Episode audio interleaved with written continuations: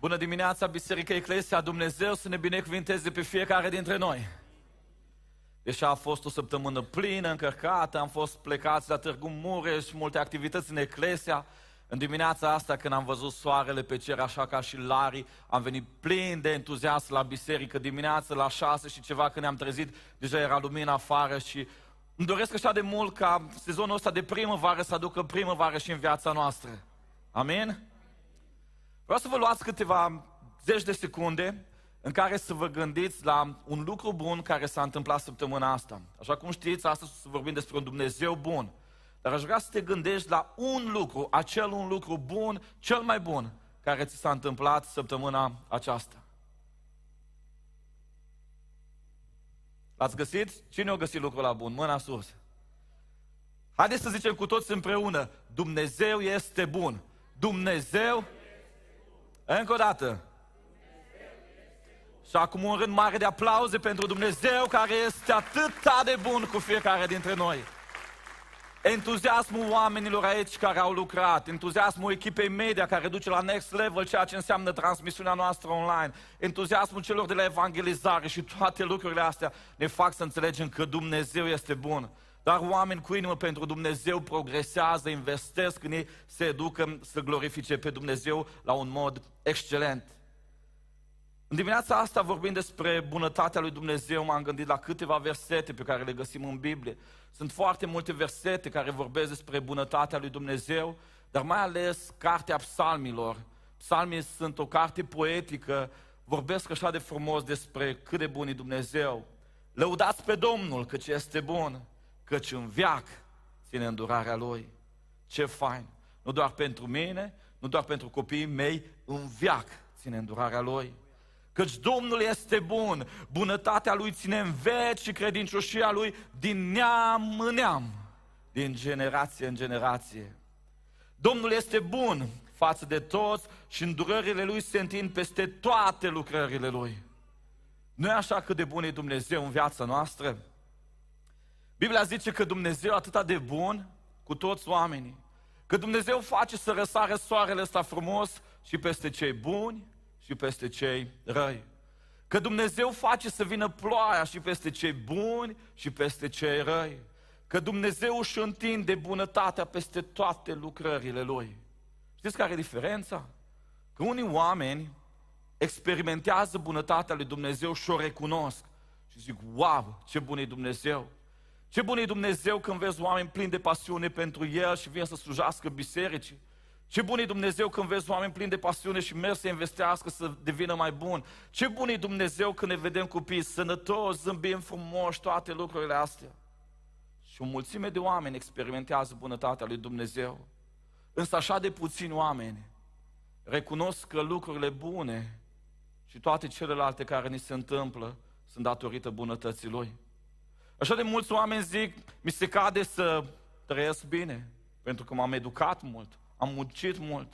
Mi se cade să duc o viață liniștită, că am ales o țară în care să trăiesc cu politică bună. Mi se cade. Și așa de puțini oameni văd bunătatea lui Dumnezeu.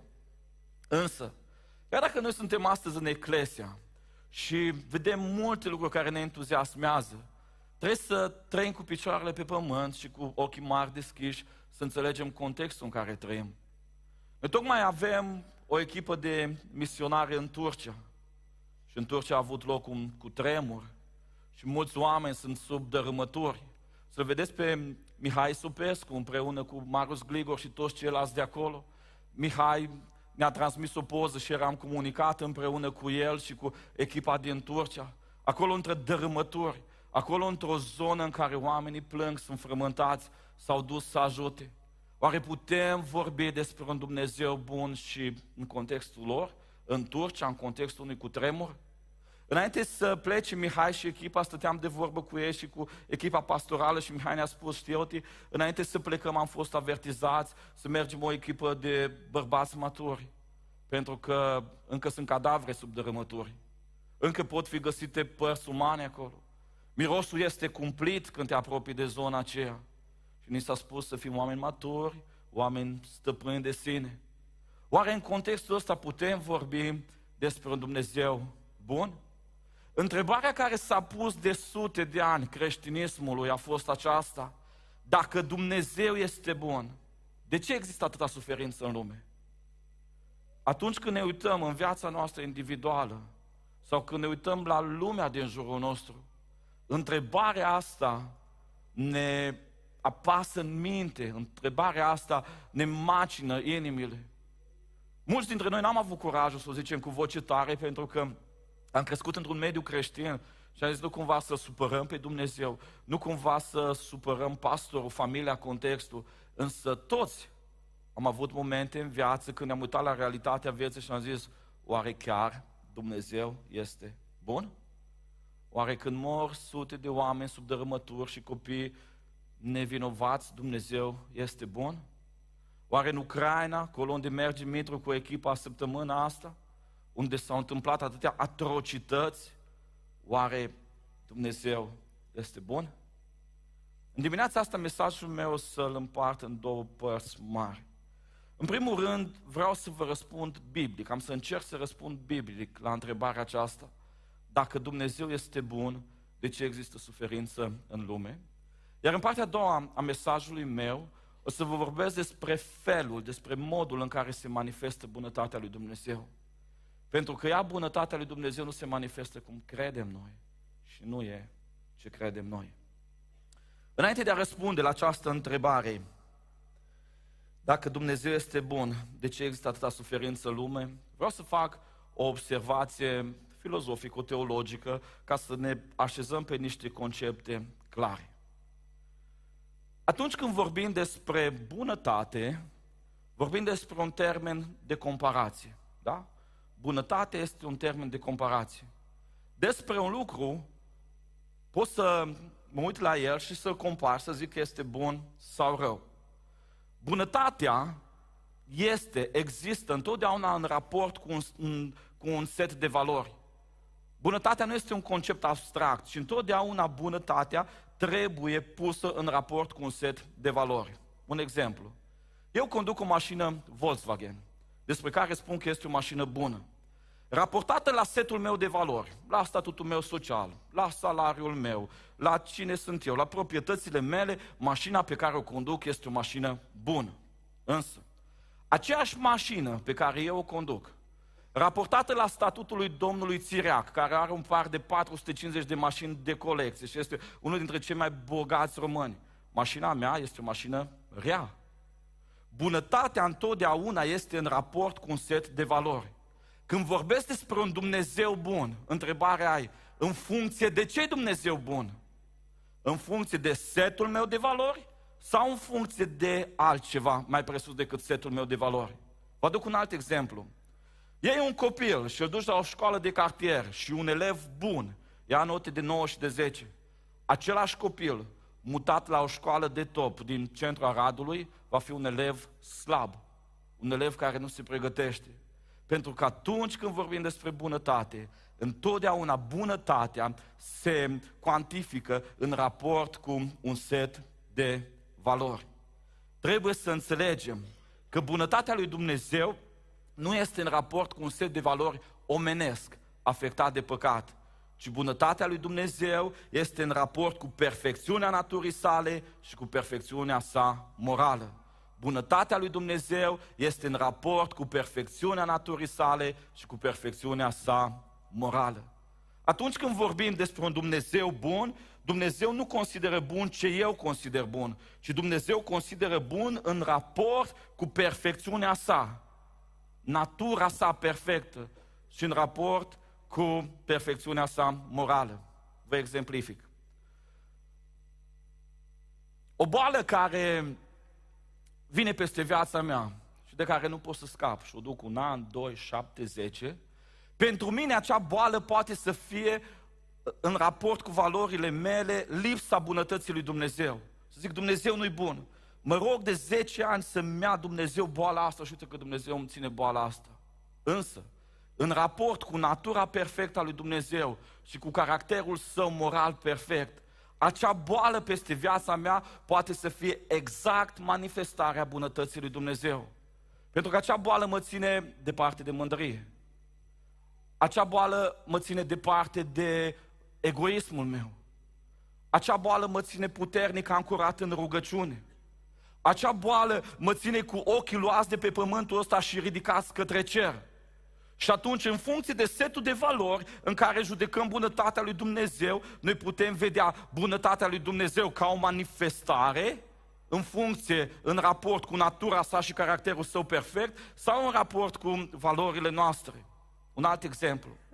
Un eveniment nefericit din viața ta poate să fie pentru tine, în raport cu setul tău de valori, o manifestare, o lipsă a bunătății lui Dumnezeu.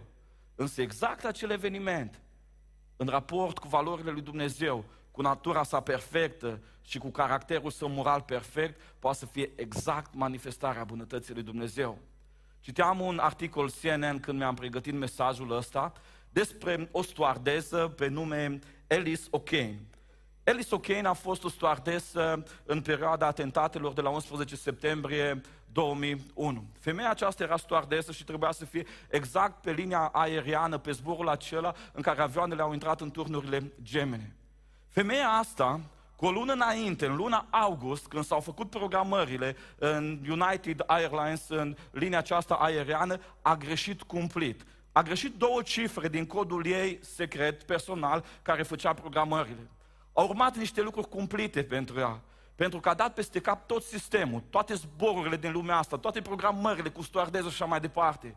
A fost chemată în diferite comisii, a fost certată, a fost amenințată cu retrogradarea și multe, multe lucruri rele. Însă, acest eveniment nefericit din viața ei, această ceartă, această traumă în care a zis ce om nu greșește, cine, cine nu face greșeala, mai greșești în codurile tale, ai o zi mai proastă, te gândești la altceva, a dat peste cap toate lucrurile. A fost de fapt manifestarea bunătății lui Dumnezeu. Pentru că în 11 septembrie 2001 ea trebuia să fie în avionul care intră în turnurile gemene și tocmai în acea zi, datorită greșelii ei, a fost retrogradată și aruncată pe un alt zbor mult mai slab plătit. De ce? Că Dumnezeu, după raportul său de valori, natura sa perfectă și perfecțiunea sa morală, a vrut să o scape de acel incident care cu siguranță i-ar fi produs moartea. Deci ce vreau să aveți în minte? Începem să răspundem la întrebările astea. Dacă Dumnezeu este bun, de ce există suferință în lume? Vreau să aveți în minte că bunătatea lui Dumnezeu nu e în raport cu valorile noastre umane afectate de păcat, ci în raport cu natura sa perfectă, da? care este dragoste, Dumnezeu este dragoste, asta e natura lui Dumnezeu, și cu caracterul său moral perfect. Dumnezeu este moral perfect. Prima întrebare. De ce atâta suferință în lume dacă Dumnezeu este bun? În primul rând, suferința din lume poate fi o consecință a alegerilor noastre greșite. O, da, Dumnezeu este bun și există suferință în lume pentru că noi alegem greșit. Dumnezeu ne-a făcut pe fiecare dintre noi cu liber arbitru și uneori alegem greșit. zis ce zice Biblia? Proverbe 19 cu 3. Nebunia omului îi sucește calea și apoi cârtește împotriva Domnului cu inima lui. Nebunia omului îi sucește calea și apoi cârtește împotriva Domnului cu inima lui. Cuvântul nebunie de aici, ebraic, este ifvehlet, ifvehlet, care înseamnă aiureală. Sau se mai traduce prin a decide în mod aiurit, nebunesc. În momentul în care oamenii decid în mod aiurit, în mod nebunesc, calea lor este sucită și apoi ei ajung să cârtească împotriva lui Dumnezeu. O traducere liberă a acestui verset sună astfel. Oamenii care judecă în mod nebunesc fac alegeri greșite, iar când ajung să sufere, cârtesc împotriva lui Dumnezeu de ce suferă ei. O, de câte ori în viață, fiecare dintre noi n-am judecat, aiuresc, nebunesc, am luat decizii aiurite, pentru că am vrut să impresionăm pe cineva, am vrut pe moment să fim noi tari, am văzut lucrurile doar în fața nasului și nu le-am văzut pe perspectivă lungă. Eram în clasa a 12 Unul din prietenii mei din clasă împlinise 18 ani. Familia i-a cumpărat o mașină frumoasă și toți eram prieteni cu el, ne ducea cu mașina, avea mașina lui, la 18 ani să ai mașina ta la liceu să te ducă, să te aducă. Însă prietenul nostru ce facem? Într-un weekend, într-o sâmbătă, merge la o nuntă. Se îmbată bine la nunta aia și ia niște spray cu vopsea. Și și-a colorat prietenul meu mașina în toate culorile, ca și curcubeu, verde, roșie, galbenă, că el a vrut să facă spectacol acolo, să ducă mireasa cu mașina, fiind deja și beat și cu mașina colorată. Luni dimineața, când a venit la școală, toți ne uitam la mașina lui frumoasă, vopsită în toate culorile, într-un hal fără de hal. Toți eram mirați de prostia lui și modul nebunesc, aiurit în care a judecat lucrurile. El era foarte supărat pe ce a făcut, vă dați seama părinții, vă dați seama toți care își băteau joc de el și mașina lui scumpă, ce a ajuns să facă cu ea. Ei, mi-am dat seama că de multe ori în viața noastră și noi ajungem să luăm decizii aiurite.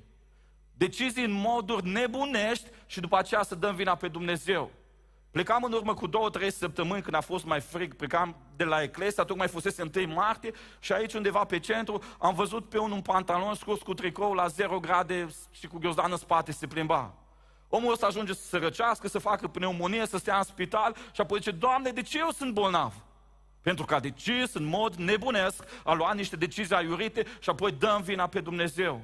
O, atâția părinți astăzi, nu? Vin și spun noti la 16-17 ani, copiii nu ne mai ascultă, nu mai vorbesc cu noi, fă ceva. Și întreb, dar ați aplicat Biblia, ați crescut după Biblie? Nu, ce Biblia de modată. Cum să-l pedepsesc? Cum să îl disciplinez? N-am voie să ating personalitatea. El trebuie să leagă de micuț, de la 3 ani ce papusă ia, ce culoare să fie hainele. El trebuie să fie totul, nu cumva să ne atingem, da? Tot felul de sisteme de educație din astea lumești. Și atunci, normal, dacă tu ai lăsat Biblia și ai ales un mod aiuresc, acum vii și îmi plângi pentru deciziile tale. O, da, Dumnezeu e tot bun. Dar dacă tu ai decis într-un mod aiuresc, nebunesc, vine suferință în viața ta. Dar poate îmi zici, eu am fost un om, ok, echilibrat, am păstrat regulile, am ținut drumul, ce se întâmplă? De ce, de ce suferință în viața mea? E ca la mașină, știi? Conduci mașina și respecti regulile de circulație, mergi, nu știu, cu 90 la oră. Și vine unul și intră în tine și face accident. Și zici, de ce mi s-a întâmplat asta? De ce fac accident? De ce se întâmplă lucrurile astea? Știi de ce? Pentru că trăim într-o lume căzută. Și în lumea asta căzută, nu doar că deciziile noastre ne afectează pe noi, ci afectează și oamenii de lângă noi. În urmă cu ceva vreme circula pe social media o imagine foarte sugestivă. Erau doi în barcă, față în față, și vâsleau. Și unul dintre ei la un moment dat ia un burghiu și dă o gaură în barcă. Ăla la strigă, ce faci? De ce găurești barca când ne scufundăm? Ăsta zice, fac ce vreau cu viața mea. Înțelegeți povestea? Foarte mulți facem ce vrem cu viața noastră, dar noi suntem într-o barcă comună în lumea asta. Deciziile mele aiurite prostești vor afecta familia mea, prietenii mei, oamenii din jurul meu. O câți oameni au fost atrași în suferință de prostile oamenilor de lângă ei. Și zici, de ce se întâmplă asta? Că lumea e căzută. Nu-i Dumnezeu de vină, ci faptul că lumea asta e căzută și că oamenii iau decizii prostești.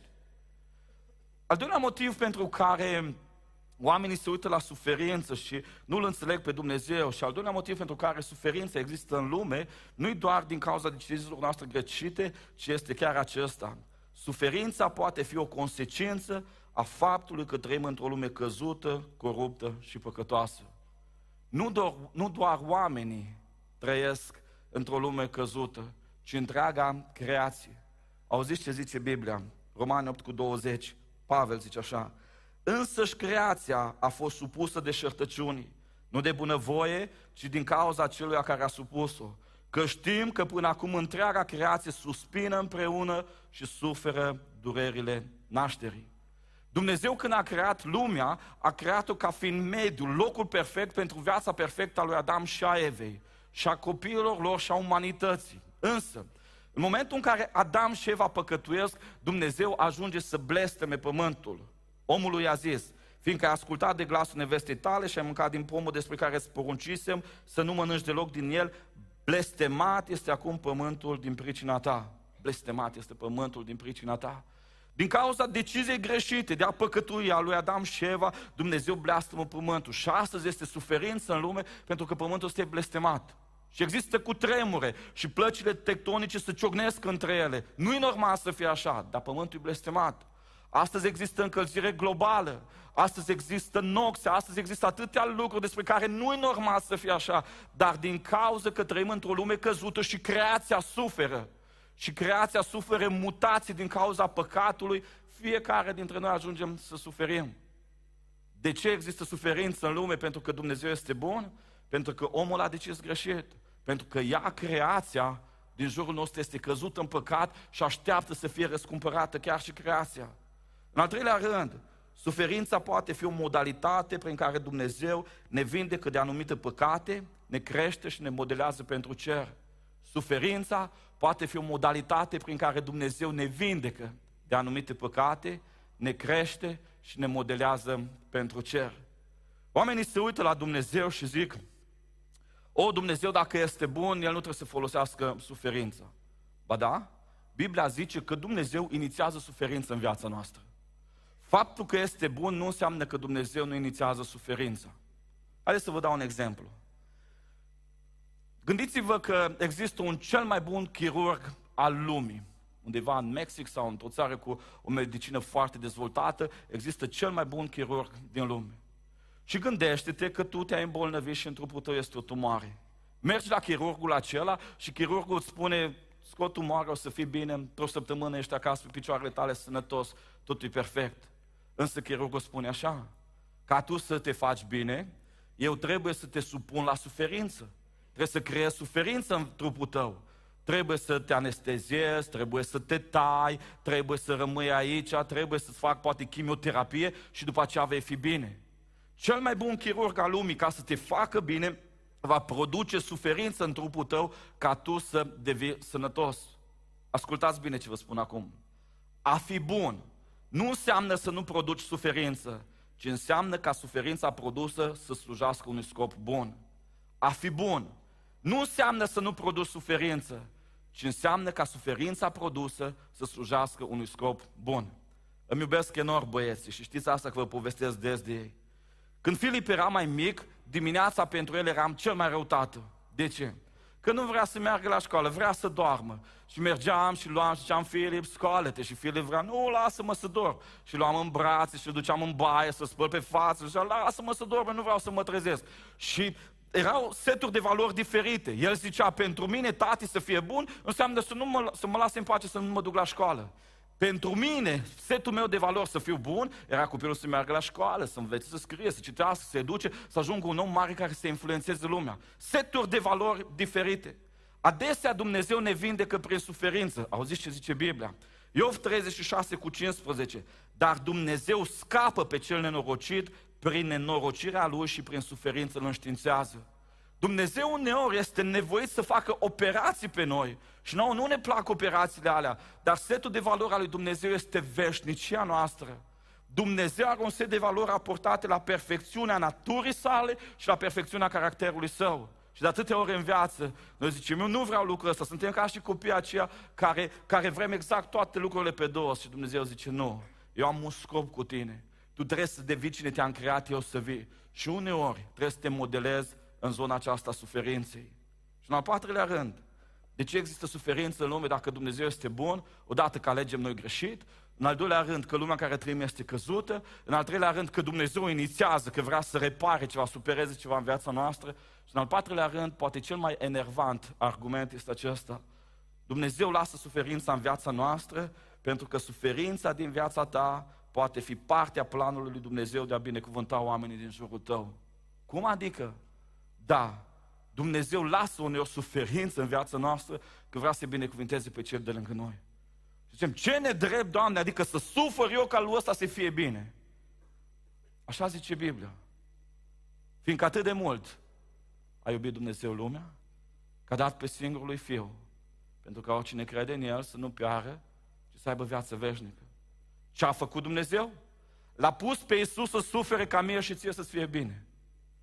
L-a pus pe Iisus să vină din cer, din slavă în lumea asta, să fie batjocorit, să fie scuipat, să fie ucis, să fie pus pe o cruce, ca mie și ție să-ți fie bine. Dacă lui Iisus cel perfect, Dumnezeu îi impune să sufere pentru binecuvântarea mea și binecuvântarea ta. Cu ce ești mai bun tu sau eu să comentez când Dumnezeu mă pune să sufăr ca oamenilor din jurul meu să le fie bine? Dacă evrei vorbește despre el și zice că Isus a fost desăvârșit prin suferință, omul fără păcat să fie, să fie desăvârșit prin suferință, cu ce mai bun eu sau tu de avem curaj să comentăm că nu-i drept că ni se întâmplă nouă lucrurile astea? Și o să zici, bine, bine, uite acum, dar Iisus a fost Iisus. Haideți să vă povestesc numai de Estera. Orfană, nu? Stă acolo cu unchiul ei și vine și este dus să roabă și este dus la casa împăratului și se chinuie acolo. Și la un moment dat vine Marduheu și spune, poate pentru că pentru o vreme ca aceasta ai fost pus la împărăție, să nu crezi că dacă vei tăcea vei scăpa. Izbăvirea va veni din altă parte, dar tu și casa tatălui tău veți fi uciși, veți muri. Îi spune, tu trebuie să mergi să te expui în fața împăratului, deși nu te-a chemat să riști moartea. Pentru că Dumnezeu folosește suferința din viața Esterei să câștige viața poporului evreu. Iosif, nu?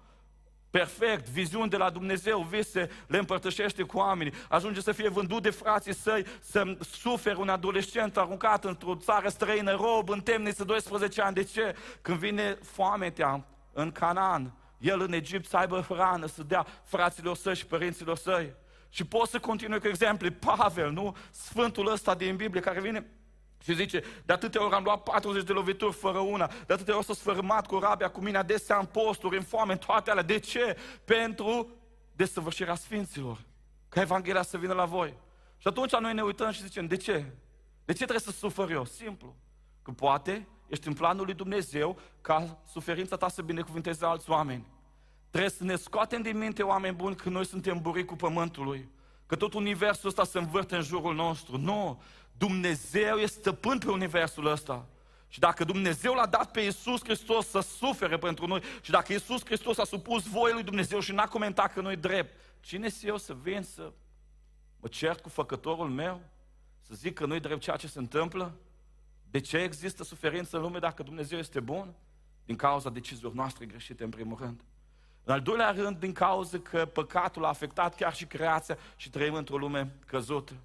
În al treilea rând, există suferință în lume, pentru că suferința e modalitatea prin care Dumnezeu ne operează, ne vindecă de anumite lucruri. Și în al patrulea rând, poate că Dumnezeu are un plan cu suferința ta. Dăm voie să spun o întrebare în dimineața aceasta. De ce există suferință în viața ta?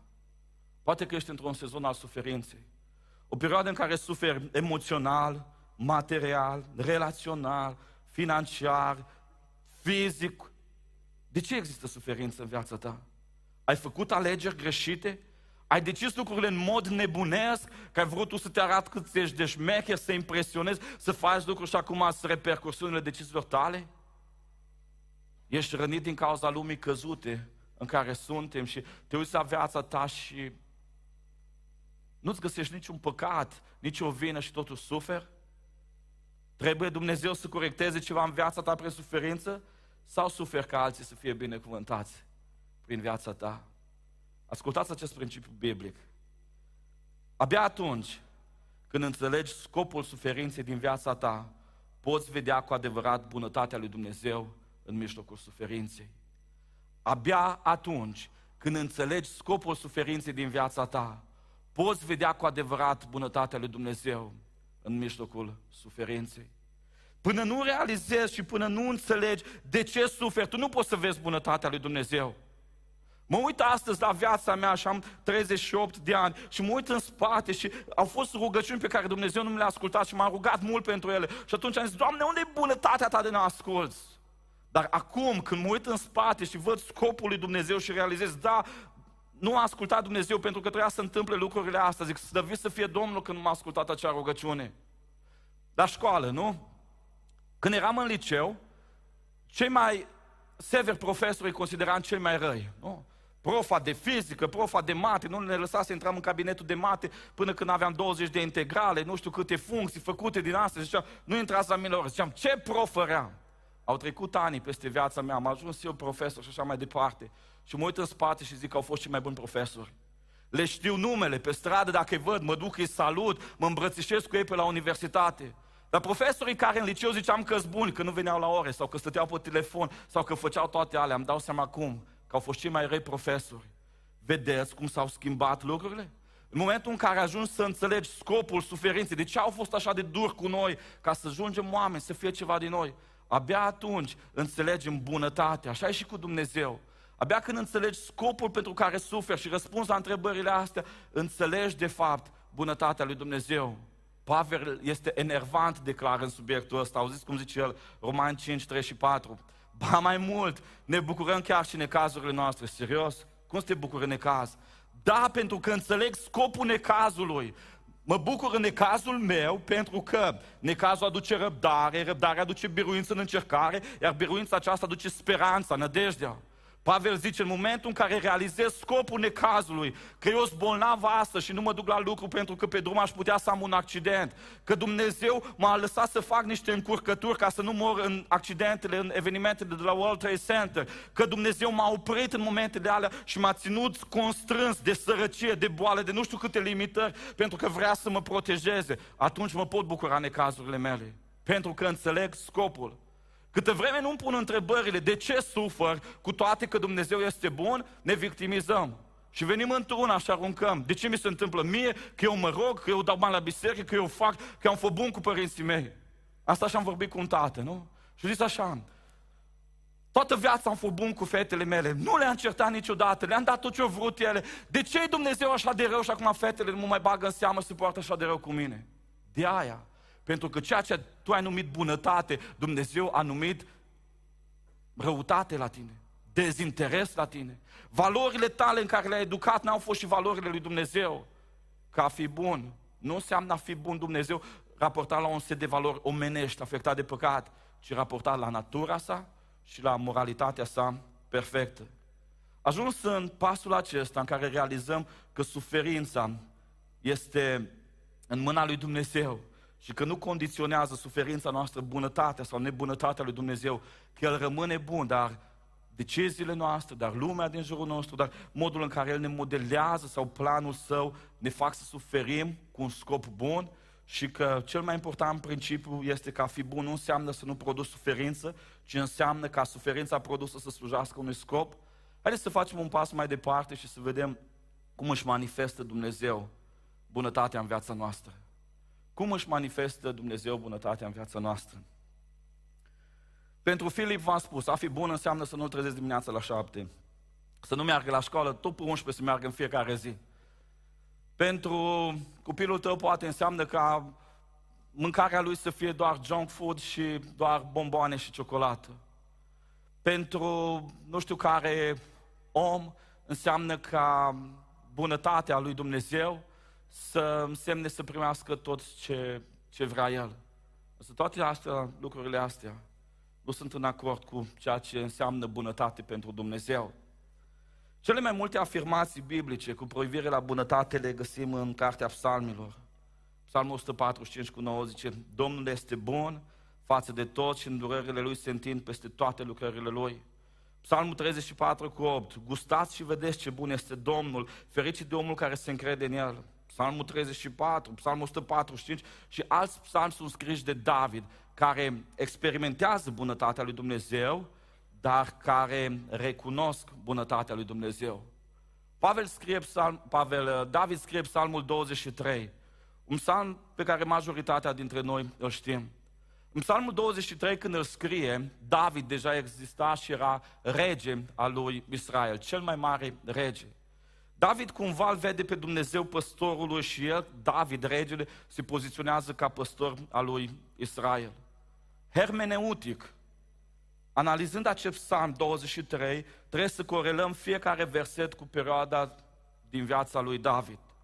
Primele versete în care David vorbește despre un Dumnezeu care îl paște, care îl protejează, care îl duce la ape limpezi, sunt legate de copilăria sa în care el, David, a fost expus la pericole, la fiare sălbatice, familia lui nu s-a îngrijit de el, l-a lăsat acolo, era cel mai mic, era neînsemnat pentru familia lui din vremea aceea, de aceea era expus să fie ucis de urs, de leu și așa mai departe. A doua secțiune de versete care vorbesc despre Valea Umbrei Morții au legătură cu perioada din viața lui David în care el era hăituit de Saul și se ascundea prin peșteri, fugea prin păduri și așa mai departe și oamenii îi întorceau spatele și el zice, da, Dumnezeu este cu mine. Și a treia secțiune în care David zice, da, fericirea mă va însoți până la sfârșitul zilor mele, este momentul acela în care el ajunge rege deja și simte ce înseamnă bucuria. Ei, în Psalmul 23, într-un poem, David vorbește, ne spune povestea vieții lui și ne explică ce înseamnă și cum se manifestă bunătatea lui Dumnezeu în viața noastră. Domnul este bun față de toți și îndurările Lui se întind peste toate lucrările Lui. Haideți să vedem bunătatea Lui Dumnezeu. Primele versete din Psalmul 23 pe care David le aduce în viața noastră ne vorbesc despre un Dumnezeu care ne poartă de grijă. Ne vorbesc despre un Dumnezeu care se apleacă spre fiecare dintre noi. Și versetele astea zic în felul următor. Domnul este păstorul meu, nu voi duce lipsă de nimic. El mă paște în pășun vers și mă duce la ape de odihnă. Îmi înviorează sufletul și mă povățuiește pe cărări drepte din pricina numelui Său. Și ne oprim aici. Și afirmația care atrage în mod special atenția în purtarea asta de grijă a lui Dumnezeu este nu voi duce lipsă de nimic. Bunătatea lui Dumnezeu manifestată în viața noastră înseamnă că nu vom duce lipsă de nimic. Și în modul și momentul în care vorbim de lipsuri, noi ca oameni credem că a nu duce lipsă de nimic înseamnă să ai toate lucrurile din belșug. Înseamnă ca Dumnezeu să-ți împlinească toate nevoile tale, Dumnezeu să-ți împlinească toate dorințele tale și tu să ai toate lucrurile astea. Însă David vorbește și zice că în bunătatea lui Dumnezeu, Dumnezeu are grijă la nevoile tale. Și de cele mai multe ori, nevoile noastre, ceea ce noi considerăm nevoie este egoism și ceea ce noi considerăm blestem este nevoie peste viața noastră. David când se uită la Dumnezeu zice așa, ca Dumnezeu să mă facă pe mine rege al lui Israel, Dumnezeu a văzut procesul în care trebuie să mă formeze. Dumnezeu a văzut că trebuie să fiu trădat de familia mea. Dumnezeu a văzut că trebuie să fiu expus la leu și la urs. Dumnezeu a văzut că în fața lui Goliot eu să nu tremur, va trebui să am niște experiență în spatele meu. Și ceea ce a văzut Dumnezeu ca nevoie, ca lipsă de nimic pentru devenirea a cine a vrut Dumnezeu să fie, n-au fost numai lucruri frumoase. Adesea ca oameni, noi zicem, o, dacă Dumnezeu îmi poartă de grijă, nu trebuie să mi se întâmple nimic rău. Ba da, Dumnezeu trebuie să te pună în școala vieții ca tu să devii cine vrea Dumnezeu să vii. Uneori Dumnezeu trebuie să te țină într-o boală, alteori într-o sărăcie, alteori în momente tensionate în relații, ca să spargă orgoliu, ca să spargă firea pământească, ca tu să devii cine vrea Dumnezeu să fii. Nevoile pe care le vedem noi nu sunt și nevoile care le vede Dumnezeu. Dumnezeu zice că oti să fiu un pastor de care să mă folosesc, trebuie să nu ducă lipsă de nimic. Și lipsa de nimic înseamnă că uneori trebuie să fiu mustrat, alteori trebuie să fiu disciplinat, alteori trebuie să am rugăciuni neascultate, alteori trebuie să fiu zdrobit. Și zic, cum, Doamne, dar nu numai la care eu mi le doresc ca favoare, nu. Ca eu să fiu cine vrea Dumnezeu să fiu. Hristos să ia chip în mine. Uneori Dumnezeu va trebui să spargă mulți bruși din viața mea. Dumnezeu va trebui să dea cu, cu barostul suferinței în multe lucruri din viața mea, pentru că firea asta e pământească, este păcătoasă. Nu voi duce lipsă de nimic. O al doua frază în, în purtarea asta de grijă a lui Dumnezeu, superbă de data asta, zice, mă paște în pășun vers și mă duce la ape de odihnă. Dumnezeu face un lucru special, în bunătatea Lui ne călăuzește spre binecuvântare materială și odihnă sufletească simultan. 99% din oamenii care fac bani în lumea asta și-au pierdut liniștea sufletească. Zice așa, El mă paște în pășun vers și mă duce la ape de odihnă. Există o odihnă sufletească. În lumea asta, când ne uităm, cele două sunt antagoniste. Oamenii care se luptă mult pentru materialism, nu mai dorm noaptea, se frământă, stau să se gândesc și sufletul lor într-o continuă zbuciumare pentru că vor tot mai mult. Dumnezeu zice, când eu port de grijă pe oamenii care ascultă de mine, îi duc în același timp, în binecuvântarea mea, dar în același timp și în liniște sufletească, să doarmă bine, să se bucure sufletul lor. Proverbe 10 cu 22, binecuvântarea Domnului îmbogățește și El nu lasă să fie urmată de niciun caz. Atunci când Dumnezeu binecuvintează, doar bine noaptea. Atunci când Dumnezeu binecuvintează, nu te tu gândești în spate că dacă s-ar putea cineva să afle ceea ce ai făcut tu și modul în care ai câștigat tu banii și toate lucrurile acelea și îți pierzi liniștea sufletească. O, nu, purtarea de grijă a lui Dumnezeu înseamnă să nu duci lipsă de nimic în formarea ta, dar înseamnă că atunci când asculți, El îți dă simultan și binecuvântare materială și liniște sufletească. Zice aceeași, aceeași grupare de versete, îmi înviorează sufletul și mă povățuiește pe curări drepte. Câți oameni caută astăzi înviorarea sufletului, nu? Pe câți oameni nu-i găsiți că fac tot felul de sporturi extreme cu adrenalină, să fie dopamină, schimbări și toate celelalte, când nu mai au chef să trăiască. Biblia zice că atunci când Dumnezeu îți poartă de grijă și tu stai în purtarea de grijă a lui Dumnezeu, sufletul tău e înviorat. În momentul în care Dumnezeu îți poartă de grijă, tu ai entuziasm, tu te scoli dimineața plin de bucurie. Tu nu ai nevoie de adrenalină, de schimbări, de dopamină, de tot felul de sporturi extreme să simți că trăiești. Că purtarea de grijă a lui Dumnezeu te formează și te ține și atunci când ești în voia lui Dumnezeu ai satisfacțiile cele mai mari și semnificația vieții. A doua etapă din viața lui David, în care vorbește despre bunătatea lui Dumnezeu și zice, da, bunătatea lui Dumnezeu nu însemna pentru mine doar faptul că m-a ajuns rege, ci a însemnat și momentele alea de greutate în care Dumnezeu m-a format pentru a fi rege. Da, Dumnezeu m-a și binecuvântat în zona asta, Dumnezeu îmi dă și satisfacție și toate lucrurile entuziasm în viață. Dar în a doua etapă el vorbește superb și zice astfel, chiar dacă ar fi să umblu prin valea umbrei morții, nu mă tem de niciun rău că tu ești cu mine.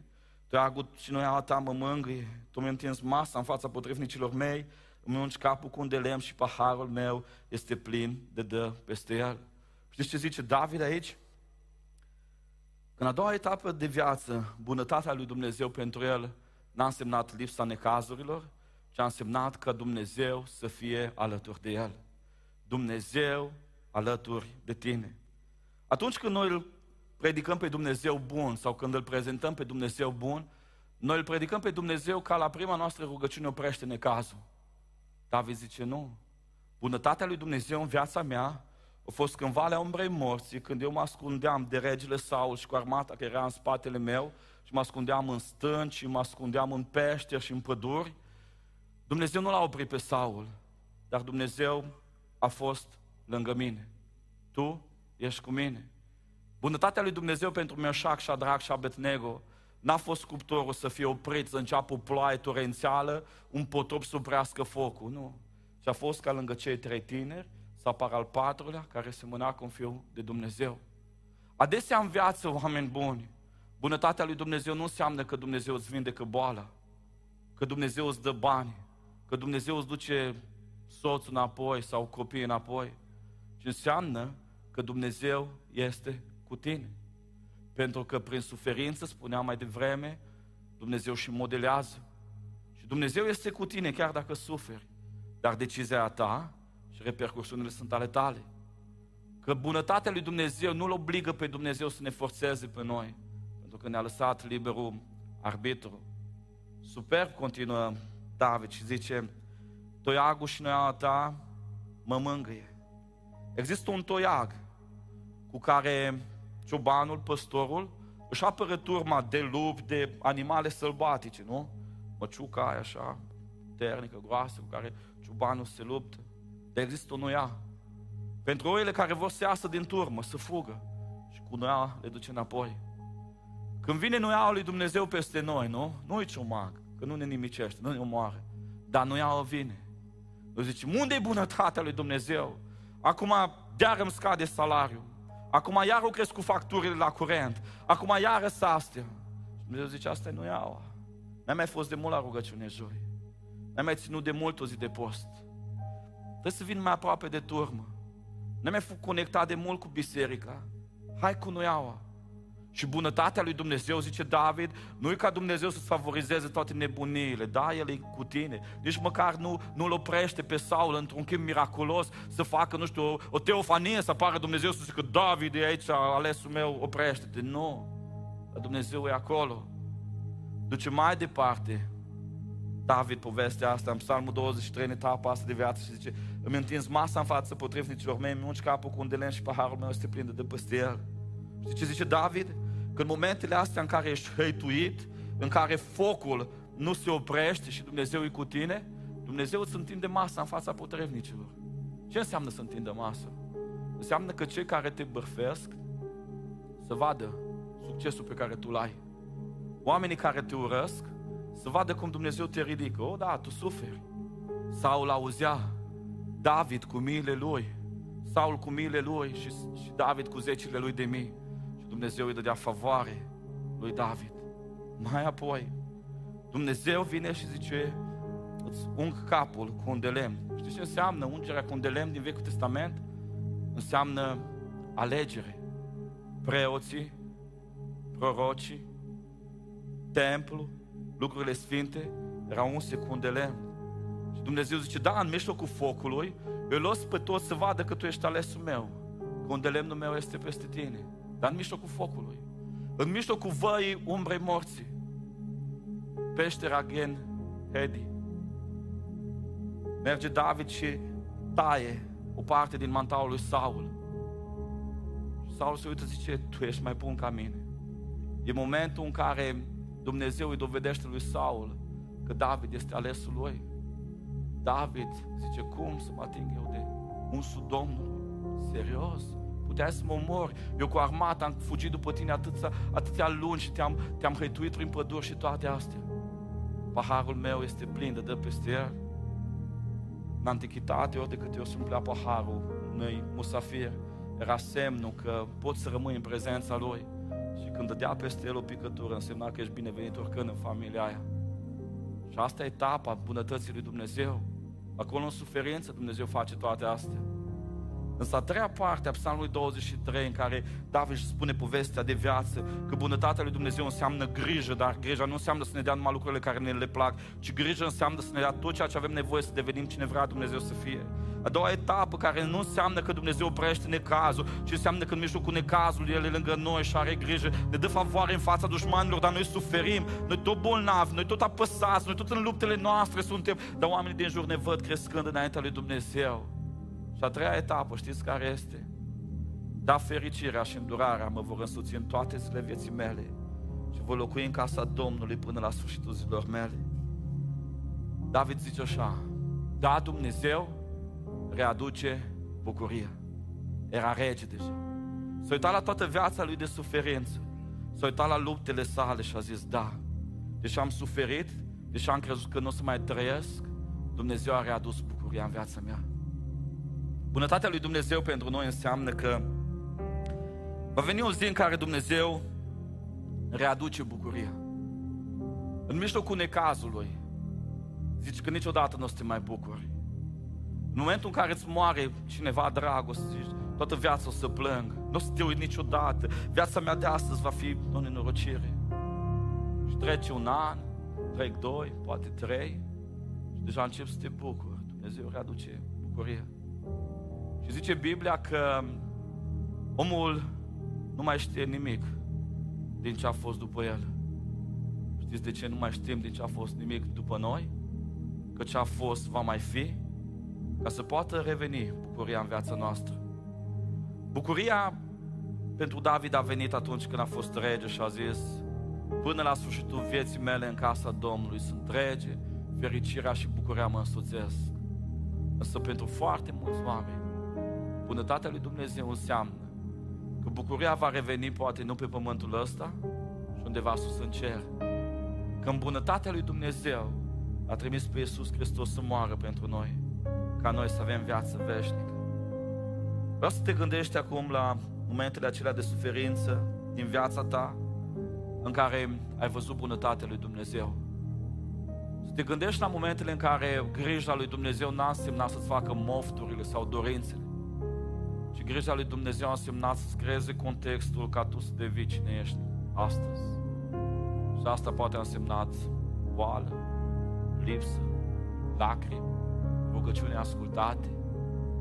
Te-a luat Dumnezeu cu forța și te-a trezit, cum îl luam eu pe Filip din pace, zicea trebuie să mergi la școala vieții. Și te-a zguduit și au căzut tot de pe tine. Și a zis, dar nu vreau. Pentru mine grijă înseamnă zonă de confort și Dumnezeu a zis, trebuie să ieși din zona de confort. Trebuie să ieși afară în frig, să mergi să înveți, să devii cine ești astăzi. Vreau să te gândești la momentele alea în care Dumnezeu a fost alături de tine.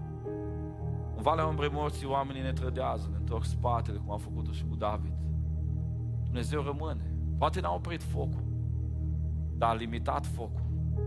Poate n-a lăsat Dumnezeu mai mult decât ai putut tu duce și cu siguranță n-a făcut-o. Dar nici nu ți-a ascultat rugăciunea, dar El a fost acolo. Vreau să te gândești la momentele în care Dumnezeu a readus bucuria în viața ta. Roman 2 cu 4 zice așa, nu vezi tu că bunătatea lui Dumnezeu te îndeamnă la pocăință? Versetul ăsta împarte lumea în două. Versetul ăsta împarte lumea în două. Există o categorie de oameni care se uită la suferința lor și dau vina pe Dumnezeu. Și zic, eu nu sunt mai păcătos ca ăla și uite ce lucruri mi s-au întâmplat. De ce tocmai mie toate astea? Dumnezeu este nedrept, de ce trebuie să sufăr eu? Și oamenii ăștia nu văd că bunătatea lui Dumnezeu a fost chiar și în suferința lor și nu vor să pocăiască. Și există o categorie de oameni care în mijlocul suferinței au să vadă bunătatea lui Dumnezeu. Și zic, da, mi s-a întâmplat lucrul ăsta, pentru că în final am finalitatea de a fi cine vreau Dumnezeu să fiu. Oameni care înțeleg scopul lui Dumnezeu cu suferința lor și în momentele grele din viața lor, îl glorifică pe Dumnezeu. Am fost marcat și sunt marcat ori de câte ori o văd pe Lidia Aldeahu, o tânără 20 ceva de ani în cărucior cu rotile. Lidia merge pe la conferințe și zâmbind vorbește oamenilor despre bunătatea lui Dumnezeu. Ce fată de 20 ceva de ani visează să fie mireasă în scaun cu rotile? Însă Lidia a reușit să înțeleagă scopul suferinței în viața ei. Înțelegând scopul suferinței, îl vede pe Dumnezeu bun chiar dacă e într-un scaun cu rotile. În dimineața asta, poți să ai ochi să vezi bunătatea lui Dumnezeu și să te îndemne la pocăință. Să nu-ți mai blestem părinții pe Dumnezeu, contextul, școala, profesorii, toate lucrurile rele care tu zici că s-au întâmplat din cauza altor oameni. Și să începi să vezi că Dumnezeu, deși s-au întâmplat atâtea lucruri, Dumnezeu a fost acolo, a avut grijă de tine, a fost lângă tine și vrea să-ți dea speranță, să readucă bucurie în viața ta. Sau poți să te răzvrătești împotriva lui Dumnezeu. Haideți să ne ridicăm în picioare.